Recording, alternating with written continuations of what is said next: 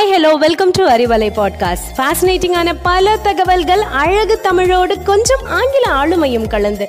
கற்க கேட்க here we go with 360 degree of fantabulous learning with Arivalai podcast brought to you by Bharathi educational institutions Reddipatti Namakkal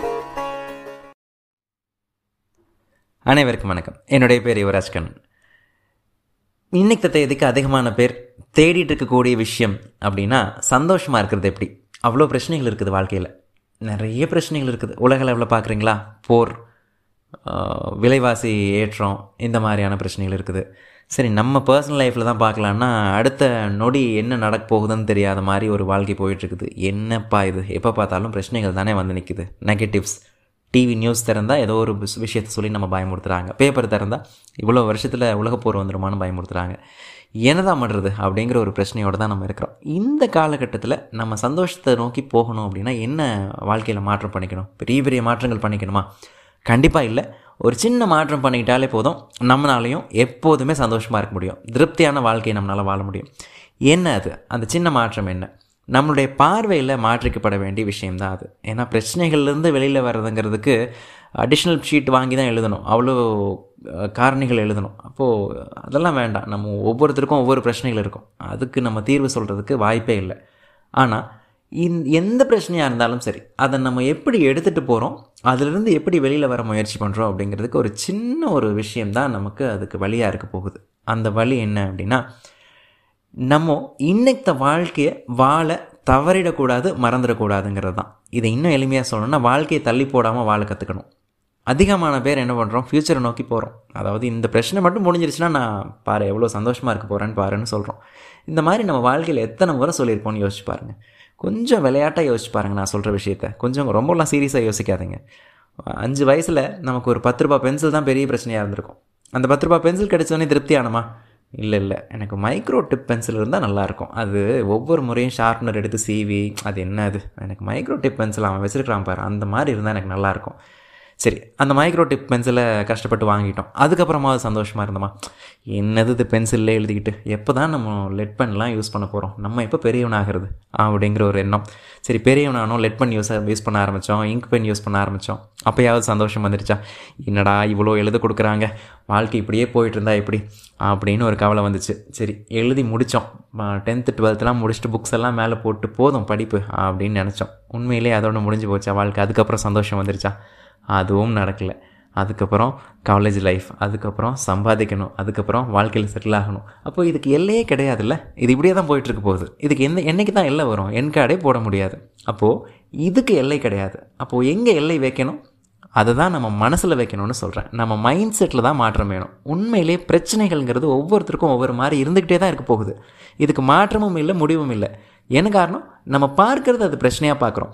கொஞ்சம் யோசிச்சு பாருங்கள் இந்த கொரோனாங்கிற காலகட்டத்தை கூட நிறைய பேர் ஆப்பர்ச்சுனிட்டிஸாக பார்த்தாங்க. அவங்கெல்லாம் இன்னைக்கு வாழ்க்கையில் எங்கெங்கேயோ போயிட்டுருக்குறாங்க. நம்ம வா எதையுமே ஆப்பர்ச்சுனிட்டியாக கூட பார்க்க வேண்டாம். அது ஒரு பிரச்சனையாக பார்க்காம இருந்துட்டால் போதும். அது எப்படி சாத்தியம்? ரொம்ப எளிமை. இன்னைக்கு நான் வாழ்க்கையை வாழ்கிறேன் அடுத்த படி நாளைக்கு மரணம் நிகழலாம். நாளை மறுநாள் நிகழலாம். அடுத்த வருஷம் நிகழலாம். என்னைக்கு நிகழப்போகுதுன்னு தெரியாது. ஆனால் நம்ம வாழ்க்கை எப்படி வாழணும் தெரியுமா? அடுத்த படியில் நமக்கு மரணம் இருக்கிறதாக நம்ம நினச்சிக்கணும். அப்படி நினச்சிக்கிட்டோம்னாலே இன்றைக்கு வாழ்க்கையை ஆட்டோமேட்டிக்காக நம்ம வாழ்ந்துருவோம். என்ன காரணம் அப்படின்னா அதிகமான பேருக்கு நெகட்டிவிட்டி தான் பிடிக்கும். நம்மளுக்கு தெரியாது அது. நமக்கு நெகட்டிவிட்டி தான் பிடிக்குங்கிறதே நமக்கு தெரியாது. அது நம்மளை சுற்றி இருக்கும்போது அது நமக்கு தெரியாமல் கிட்டத்தட்ட என்ஜாய் பண்ண ஆரம்பிச்சிடுறோம். அதெல்லாம் வேண்டாம். இன்றைக்கி என்னுடைய வாழ்க்கையை நான் எப்படி எடுத்துகிட்டு போனால் என்னால் சிரிக்க முடியும். இன்றைக்கி வாழ்க்கையை வாழ்கிறது எப்படி? அப்போ பிளானிங்கே வேண்டாமா? பிளானிங் வேணும். அதுக்கு ஒரு அளவு. சரி இன்னும் எளிமையாக சொல்லலாம். அப்போ இது இவ்வளோ நேரம் எனக்கு இது நீங்கள் சொன்னது என்னால் அப்ளை பண்ண முடியலன்னு நினைக்கிறவங்களுக்கு எளிமையாக சொல்லணும்னா நீங்கள் நேரம் ஒதுக்கிக்கிங்க. கஷ்டப்படணும் நான் வருத்தப்படணும்னு முடிவு பண்ணிட்டீங்களா? சரி ஒரு மணி நேரம். ஒவ்வொரு நாளும் ஒரு மணிலிருந்து ரெண்டு மணி வரைக்கும் கஷ்டப்பட்டுருங்க. அழுதுருங்க இல்லை யார்கிட்டயாவது புலம்பி தீர்த்துருங்க. மீதி இருபத்தி மூணு மணி நேரம். சரி அதில் ஒரு எட்டு மணி நேரம் ஒம்பது மணி நேரம் தூங்கிடுறோம். மீதி பதினாலு பதினஞ்சு மணி நேரம் சந்தோஷமாக எடுத்துகிட்டு போகிறதுக்கு என்னென்ன வாய்ப்புகள் இருக்குது? எனக்கு சாப்பாடு கிடச்சிருக்கு. அந்த சாப்பாட்டை நான் யாருக்காவது பகிர்ந்துக்க முடியும்னா அவங்களுக்கு பகிர்ந்துக்கலாம். நான் மட்டுமே வெற்றியை நோக்கி போகாமல் யாராவது ரொம்ப கஷ்டப்பட்டு வெற்றி நோக்கி போயிட்டுருக்கிறவங்களுக்கு ஒரு சின்ன உதவி செய்யலாம். அந்த வெற்றி நோக்கி போகிறதுங்கிறது ஒவ்வொருத்தருக்கும் ஒவ்வொரு மாதிரி இருக்கும். சில பேருக்கு கார் வெற்றியாக இருக்கலாம். சில பேருக்கு அடுத்த வேலை உணவே கூட வெற்றியாக இருக்கலாம். அவங்களுக்கு ஒரு சின்ன உதவி கொடுத்து நம்ம அவங்க முகத்தில் சிரிப்பை பார்த்துட்டோன்னா அதை விட மிகப்பெரிய சந்தோஷம் எதுவுமே இருக்க முடியாது. ஸோ சந்தோஷங்கிறது நம்ம உருவாக்கிக்கிறது தான். நம்மளுடைய எல்லை தான் சந்தோஷம். நம்மளுடைய எண்ணம் தான் சந்தோஷம். இதை மட்டும் நம்ம வாழ்க்கையில் புரிஞ்சுக்கிட்டோம் அப்படின்னா நம்மளும் எப்போதும் சந்தோஷமாக இருக்கலாம். வாழ்க்கையை வாழ தள்ளி போடாதீங்க. ஒரு அழகான கவிஞன் சொன்னான்.